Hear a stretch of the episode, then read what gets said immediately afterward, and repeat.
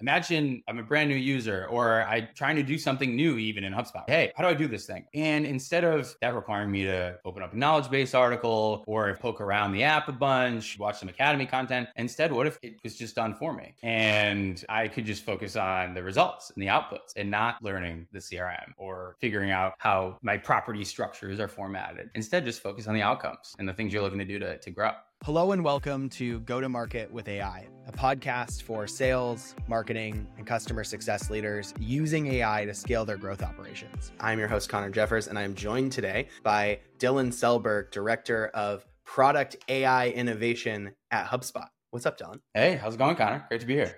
Likewise, good to see you. But before we get into the very exciting product AI innovation, I've known you for a bit. And prior to this morning, I was racking my brain to try to remember how we first got introduced. Cause I feel like I tell people with some degree of frequency of like, oh, yeah, how I got into the HubSpot universe. And I was like, then yeah. I met Dylan and he was doing cool stuff. And I, I legitimately do not remember how on earth we originally got connected. Do you? It, it was one of two things. It was either when we were working on field level permissions locking down properties before we even had the view level, the, the field level permissions edit, or it was in the earliest, earliest days of custom objects. And okay. so that would put us pre COVID just about, yeah. Back in like the HubSpot CRM dinosaur ages because things exactly. move so fast. It, it, would put us around those days. See, before COVID, before custom objects. Before uh, custom HubSpot yeah. BC. You haven't yeah, yeah, exactly. It was it was those days for sure. For anyone who's here, you have a, in my opinion, like a super interesting HubSpot background and career because you have worked on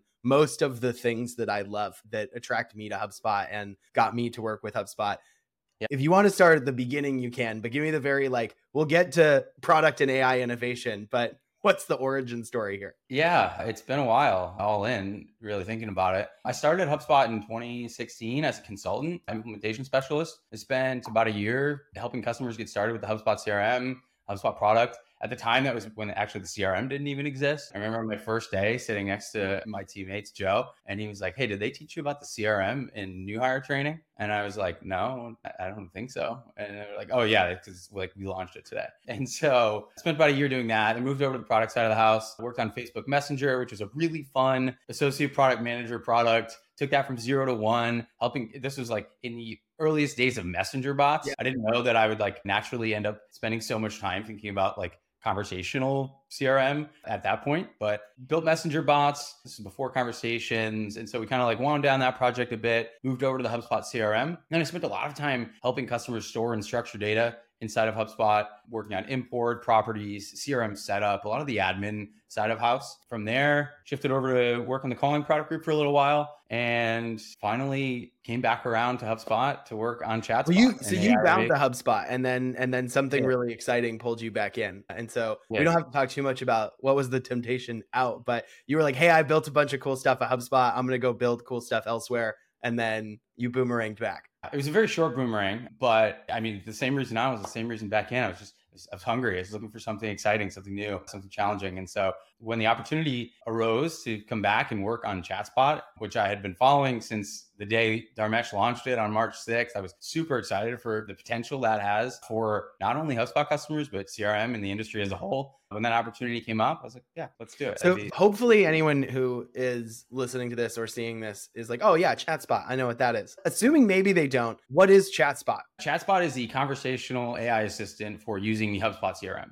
And so it was developed by Dharmesh outside of HubSpot, basically on the tail of the generative AI boom that ChatGPT began. So under a year old type thing. Dharmesh saw what folks are building over at OpenAI and said, you know, this it would be nice to be able to talk to your CRM in, in such a way. And we tried this at HubSpot with GrowthBot back in 2015, 2016, and the technology just wasn't there. And so with LLMs and the power that we have like now been bequeathed through uh, OpenAI, the opportunity for ChatSpot was real and it was here. And so helps you talk to your CRM, helps you sell better, market better, and, and use the entire corpus of data that you have using nothing but natural language. Uh, it's quite literally like talking to a friend. It's that easy. So when you think about what you're building with ChatSpot, and you and I had had this really interesting conversation several several months ago at this point, which feels like an eternity in, in AI land. But Yeah. when, when you're thinking about what you guys are building with ChatSpot and who ChatSpot is for, are you thinking about it as primarily this is something that we're building for HubSpot customers to be able to interact with HubSpot better? Is it something more or different than that? I think we ha- we have the opportunity for for two things. We have the opportunity to help HubSpot customers use the HubSpot product in a much more enjoyable, much more powerful way. But we also have this opportunity, just like we had with inbound and any other sales and marketing emerging tech, to teach non HubSpot customers to help non HubSpot customers get value for their business, to help them grow, regardless of whether they're using the HubSpot CRM. So our early passes with ChatSpot were pretty broad, right? The things we built and the areas that we focused, the use cases that we were targeting were both applicable to HubSpot customers and non HubSpot customers. Can you give examples of like what's the initial Yeah. stuff that you guys were building for ChatSpot where you're like, what if we did something like this and how you thought about it? Yeah, you can think about prospecting use case, for example, right? Like we took natural language processing and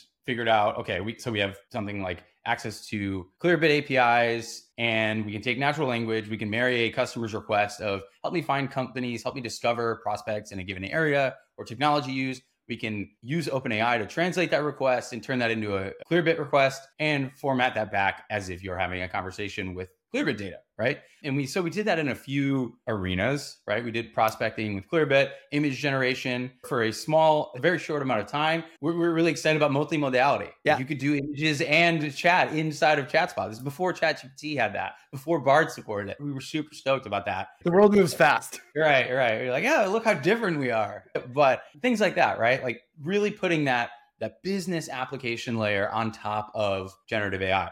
Yeah. V1, not not to reduce this because the scale of ChatSpot is big. Like how many how many ChatSpot are you at right now? In total, we are over 150,000 signups. We're not talking about like, and when I say it's a, the original impetus was what if there was sort of a business and sales and marketing wrapper around ChatGPT before ChatGPT was like, what if there was an everything wrapper for ChatGPT? And so this was the very initial of we could use this in really cool, exciting, interesting ways. Yes. Yeah, precisely. So outset is let's build this thing. Let's try to solve this problem for some of these people. Where have you grown to? And if there if there's a multi milestone there, feel free to to take it. But Well, we saw that working. And there's still a lot of opportunity in that space. When you kind of look around at what's happening in the industry, you kind of like see two really strong undercurrents. You have something that users are just gravitating to naturally without any business, which is sharing. And this is all over LinkedIn, it's all over Twitter, it's all over Medium, anywhere, anywhere you go. The business applications for ChatGPT.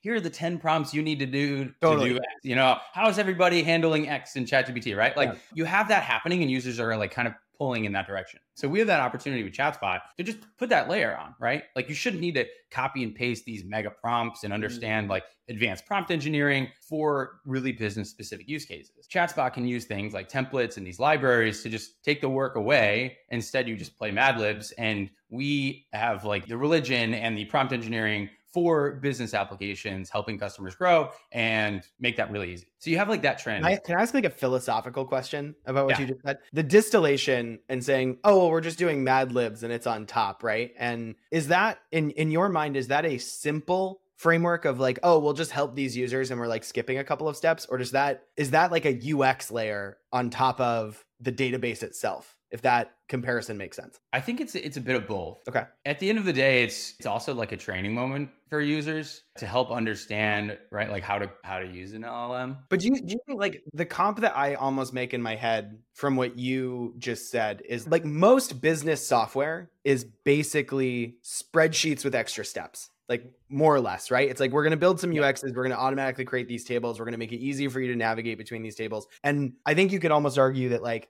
by using a CRM, we're almost teaching you how a relational database works and like why they're cool. Yeah. Do, do you think that that's a like? I, I guess the parallel for me is on one layer we're like, oh, it's just Mad Libs and like we're maybe helping the user not have to copy paste something, but it's almost this meta level above that of that could be said of all software is it's just a layer between the machine and the user and the Yeah. product is just helping the user use the base machine That's exactly what it is. Yeah, that's how I would think about that. I think over time it becomes less of a layer, less of a force Sure. layer, right? Like you you see a lot of these very similar applications popping up all over now, and they're very heavy into what I'd call like quick actions, like pre-filled responses, like Facebook Messenger has had those since Yeah. bots even launched, right? Like handling natural language is hard, even how far LLMs have come, right? It's it's still pretty difficult. And you see applications all over kind of leaning into templating, leaning into quick actions, things like that as a way to interact with the system. I think over time we start to like remove those layers, we get a little bit better about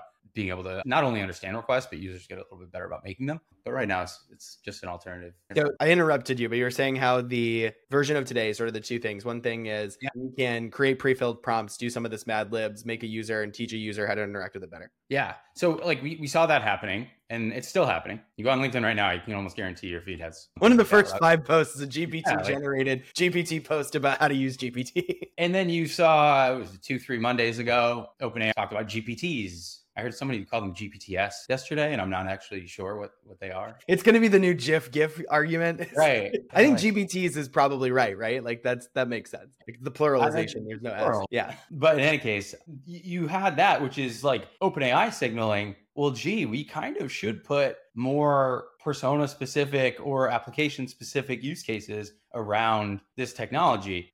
It benefits both the user and you can actually create a better model in that Mhm. sense, right? Like you can you can obfuscate or entirely remove information that is irrelevant to that use case. And what that does is like harden your ability to deliver really meaningful results for a specific use case. And that's exactly what GPTs are doing. They're just taking very specific use cases, templating them, wrapping them, instructions, prompt language, like all of that knowledge is based in baked into a use case. And so that opportunity is like the exact one that ChatSpot is looking to capture. Folks in the industry coaching one another on how to prompt giant large language models and then the industry itself moving towards a more templated way of building these interfaces. Well, ChatSpot kind of sits right in the middle there with the beautiful added bonus of every HubSpot customer can now interact with their own data in their own system in that way. when you think about who your end user is, is it I am a salesperson. I am curious about how to use AI to do what I'm trying to do better. And we have already thought about how you might do that. And we are going to give you pre made functionality and tools to help you achieve that goal, whatever that goal might be. When you think about who are we building this thing for, what's your avatar for it? Yeah. So right now it's folks who are using the CRM and helping make tasks and the things that they're doing day to day more quick and more effective.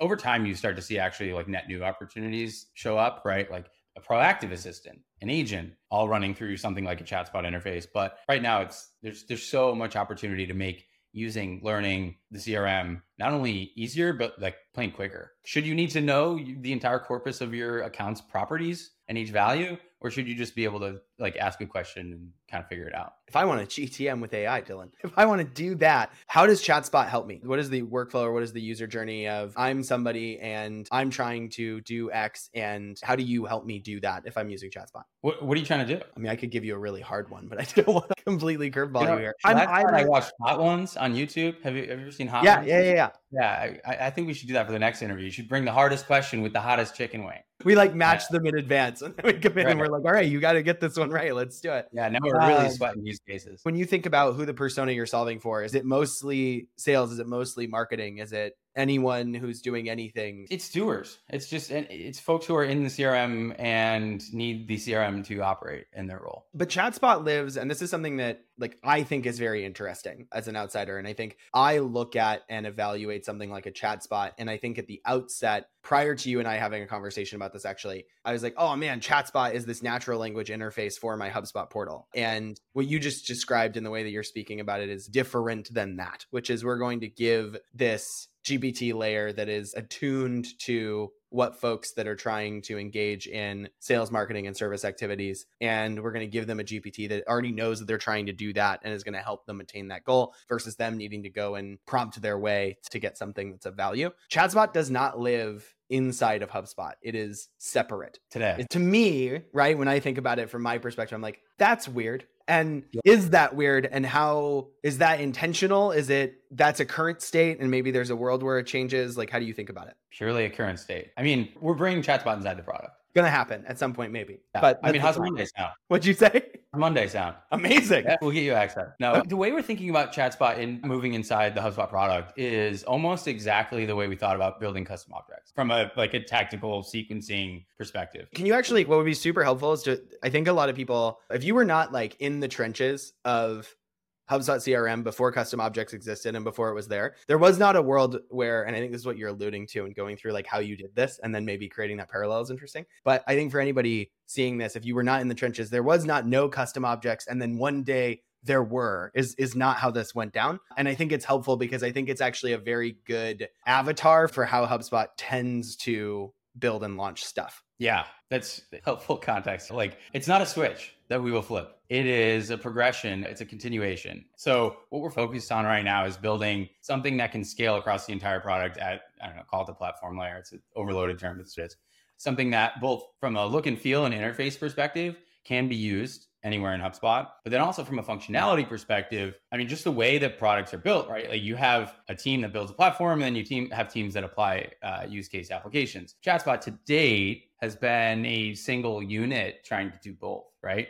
And the way that we can achieve scale across a very broad HubSpot product now is to build a platform and enable any team building anything from blogging to quoting to social media and anywhere in between to build atop that functionality. And so what we'll see with ChatSpot moving into the product is core applications solve first, some of the more popular use cases inside of HubSpot, the more visited, frequent apps, more bigger problems and you'll start to see chatspot appear help you with those tasks and then over time start to proliferate across the entire product suite and you'll be able to see chatspot anywhere. So current state is chatspot is its own domain. Chatspot is its own thing. It lives outside of hubspot. You connect it to hubspot. Very close future state. Tomorrow maybe monday maybe later than that chatspot is in product when you're thinking about how chatspot is in product and how people interact with it is this a clippy plus type of experience that there's somebody there's there's this agent that's following me around and i can ask it stuff or how am i interacting with it? Yeah well i think you're going to interact with it very different than our than our average user as a pure professional. But what i'd like to think about is like imagine every hubspot user had connor sitting next to them somebody who knew hubspot in and out right you know you'll, you'll have to deal with some downsides but there is upside having that right and what that will look like is imagine I'm a brand new user or I'm trying to do something new even in HubSpot. Like you can be a tenured user and there's always new arenas to explore. And I can ask an expert like Connor and say, hey, how do I do this thing? Or can you help me do this thing? And instead of that requiring me to open up a knowledge base article, or if I'm self discovering, like poke around the app a bunch, maybe watch some academy content, instead, what if it was just done for me? And I could just focus on the results and the outputs and not learning the CRM or figuring out how my property structures are formatted. Instead, just focus on the outcomes and the things you're looking to do to, to grow. Extremely interesting here from what you had just said, because I agree with you. I think that this is the truth. What makes me so interested in what you're doing is I think you're manifesting this more than most of us that are talking about it, which is my perspective is that all of these AI tools essentially make it so that knowing what buttons to click and knowing how to operate the machine is not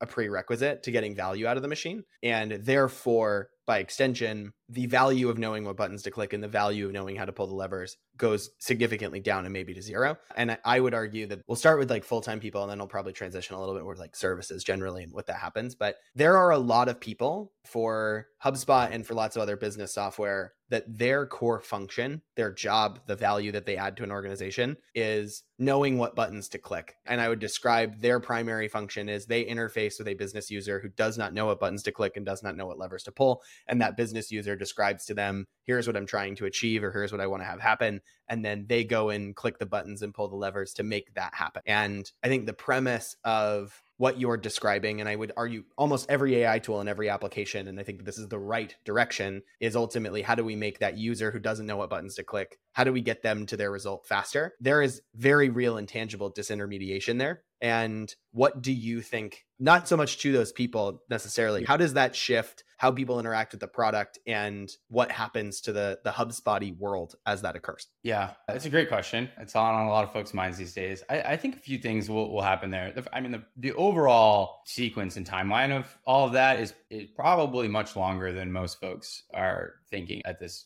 time. I would love Why? for that. The nuance of an individual business's data and the way that they think about their operations is so incredible. What we'll see is the ability to use a pure, non customized HubSpot out of the box using nothing but your keyboard or even your voice that timeline is probably pretty short but the ability to use a hubspot account that is has years of data and customer context and customization and external apps and everything in between, like that timeline's probably like exponentially longer and potentially infinite. And so like I, I think the timelines are are really interesting there. And like depending on the the level of business, they're they're probably stretched out in, in some sense. And then the other part of your question is like what happens to the buttons or the, the way of using HubSpot? I think this becomes different buttons over time that are more creative like applications, right? Like instead of using HubSpot and the expertise is point and click, it's creativity and customer context and strategy and less point and click. Yeah. I, I think when I think about it this a lot, and I think what you're saying is right. And I'm going to talk a little bit about service providers just because I think that this matters. And I think people are either either thinking about it a lot and maybe too much or not at all and maybe not enough. I think there's like a lot of oscillation away from that like correct mean. But when I think about sort of what the AI tools do generally, and then my perspective, what products do generally, and specific to sort of like digital products and software, is interacting with machines is hard and and has been hard and historically you had to have many layers of technical engineering software expertise and in the original sort of developer days it's not enough to say oh i can write a script of code and it does something like how much RAM time does that take? And does the machine have enough processing power? And how is that mm-hmm. wired? And all of that has to go into consideration. And I think you go to the example, which I, I love, of how everyone was wowed by Pokemon existing on a single cartridge and and it was just so big for what should should fit there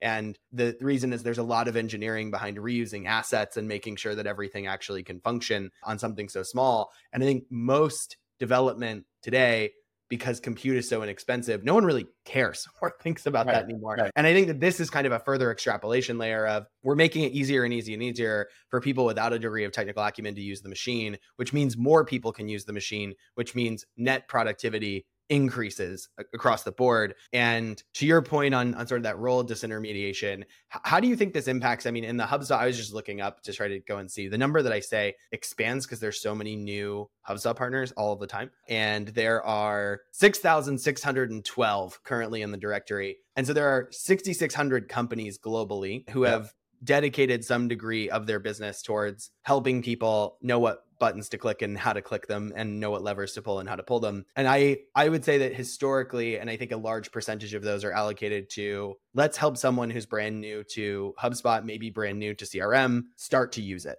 and there's like onboarding and the rest of it. How do you think that ChatSpot changes where they focus? Because I, I, imagine what they're going to have to do changes a lot because HubSpot is going to be able to make it a lot easier for a net new customer to yeah. use the platform for the first time. And by no means does that mean all these people have nothing to do. It means that what they're doing and where their focus is changes. How do you see it changing? Yeah, I think I mean in my ideal, all six thousand six hundred of those those partners have higher order problems to solve. And I think that looks a lot like building account specific GPTs using ChatSpot. And now we're a few moons away from this, right? But like imagine if your work went from instead of customizing the way your CRM records work or instructing somebody on how to find the right filters or drawing property diagrams or association maps. What if the higher order problems were like customizing the AI for your account, customizing ChatSpot for your account, for ideal outcomes, for brand styles, for brand tones, for exactly the way that your business needs to use something like ChatSpot? Like,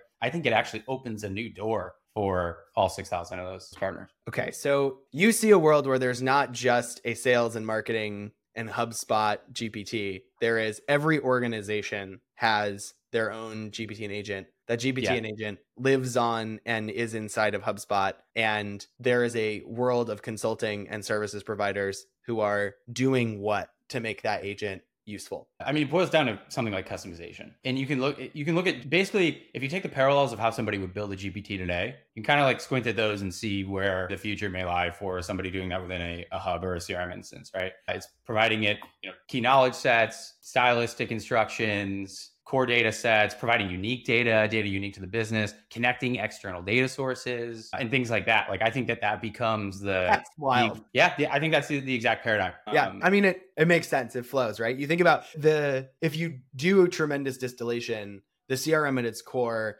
is effectively a bundle of software layers that lives between the business and the database and makes that database more interesting and useful. This is just that again. And how are we going to not give you a CRM? What if you had a place that had all your customer data and had it all available to you? But what if you had an agent that had all your customer data and had all the context and knew what was happening. And every person in that organization is now 10, 100x more effective and efficient Right. because they're just interacting with that thing and telling them what they wanted to do. Right. Now you can't go build that GPT without the access or the data store that HubSpot provides, right? So if we can bring think that, that applies to? So I had, a, I had a really interesting conversation with somebody that's relevant to the show, actually, but I don't know what the order will be, so I want to reference it, but you'll hear it at some point. And and they were talking a lot about how they're trying to do this for their organization, like what you are describing is something that they are trying to do, and they're doing it from more of a product and an engineering perspective. But the big blocker for them is on security and data share. And if they go and connect to this, they're supplying that customer information to OpenAI and it goes into train the models and they're concerned about all of these pieces. That seems to me, from what you were describing, to be maybe an extremely important, if not the most important differentiation from what you are doing and how you're positioning it. Yeah. Yeah. So one thing I was talking to somebody the other day, actually, a very knowledgeable HubSpot partner who didn't know that when you're using something like ChatSpot or any AI feature through HubSpot, whether we're using OpenAI or any other vendor that we're using, their models downstream are not trained. And that's like something we need to do a better job out uh, of screaming from the rooftops because I don't know that anybody really understands what all of this means just Right, yet right. in their defense. Yeah. Right. And so like that is that is a benefit to using an API versus the the native product, right? Like if you're if you're kind of working through HubSpot, through OpenAI or any other vendor we choose to use, their downstream models are not trained on that data. The other long-term security lever we have here is like you can imagine HubSpot going down the route of creating fine-tuned LLMs at the portal level and things like that. And at that point, the data is, is still within one place. Do you think that the okay, so the future of businesses is everyone has their own GPT. It is connected to your data sources, it's trained on how you do things, and there is a whole universe of consulting and service providers and maybe full-time professionals whose job it is to is to tailor and hone and and customize that. And I keep using the word GPT, and it's probably reductive. It could be AI agent, it could be a lot of different things. Oh, It could make that thing a lot more effective. How does that impact the future of how people, specifically people in these GTM roles, work? Because I think it's really easy for people to think about, like if you if you've watched anybody code and they're using sort of the VS Code or the Copilot or any of the GitHubby stuff that's going on, and you're like, oh wow, this is suggesting stuff, or people are writing emails, and like that seems very easily understandable to, to connect it back through. If an organization has one of these deployed and it's really tied to the CRM, which I think is where people work, how does what I'm doing as a salesperson or a marketer or a service person, like what does my day look like? I think your day looks your your day looks similar to as it does now. And if your pie chart is 60% things you love doing and 40% things you need to do, it's probably more like 70% things you love doing and 30% things you need to do, right? Like I want to take the toil work out of using a CRM or selling or marketing away using something like ChatSpot. How how can we allow you to just do the things you love doing about your role? The thinking, the customer conversations, and all that. And that looks like a a proactive product, you know, finding you in the right moments and autofilling, making suggestions where you need them. But it also looks like a, a companion. We've been thinking about use cases where folks kind of like set their mental timers to do things of like, oh, you know, we should check in on these property definitions, make sure they weren't Sure. updated, or like, you know, refresh these workflows, things like that. Like, could you kind of just deploy an assistant like ChatSpot to, to take care of all that for you? I think so. And I, I hope that the shift of what somebody does in a given day can be more along the things that they love doing. One last thing that I'd love to talk about before we wrap is something I mean we just did a bunch of AI research that we're releasing at some point depending on when this airs. Might may have already come out. Maybe coming out tomorrow, maybe Monday, as Dylan says. But I think one thing that we found is people that have AI tools that are native to the platforms that they're working with tend to report much higher efficacy and much higher outcomes. I think one of the things that makes in my opinion HubSpot very uniquely positioned to leverage this moment is that HubSpot has a system and a tool that is a CRM layer with a whole bunch of functionality that is layered on top, as opposed to a bunch of independent software suites that solve for a particular use case that are then connected together. Yeah. And I think that framework and that platform infrastructure allows for the impact of sort of an AI solution to be much, much higher because it's expanding across everything as opposed to you have to wire it into each place if you have well thought out concepts and ideas on that in terms of speaking to why or what you think makes that different I'd be super interested. What specifically? The thought for me, right, is like if I am another business software company and I have a lot of different products and a lot of different tools, and those tools maybe talk to each other, but they're talking to each other via APIs, but their fundamental data architecture is different. The Yeah. systems are different. And that means if I'm going to go build and add AI to my products, I'm not building an AI for my suite of products. I'm building an AI that has to be tailored to every single tool that I, Yep. I sell versus with HubSpot, all of these different hubs are just software functionality on top of the same core CRM. And therefore, my assumption is that the ease with which that that AI can be deployed is much higher and the impact of what the AI can do is also theoretically higher. Yeah, I agree with that. I think the, the ease of deployment is is mostly the same, but the impact and the efficacy has much more opportunity. We have much more opportunity there. The way I look at it is like the flywheel just got a lot of torque. The ability to have a unified data store and things that look, feel, and act the same. Our ability to deploy AI features and functionality atop something like that has the potential to deliver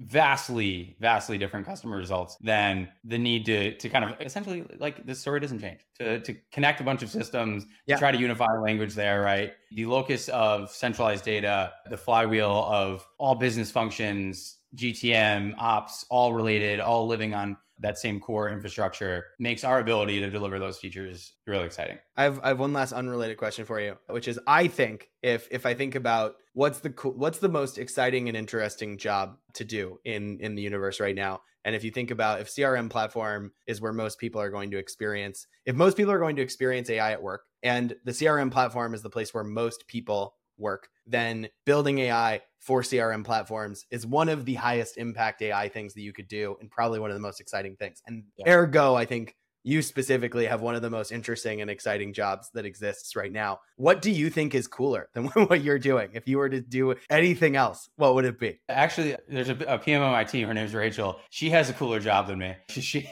she uh, Dylan wants to be Rachel. That's that's Yeah. the answer.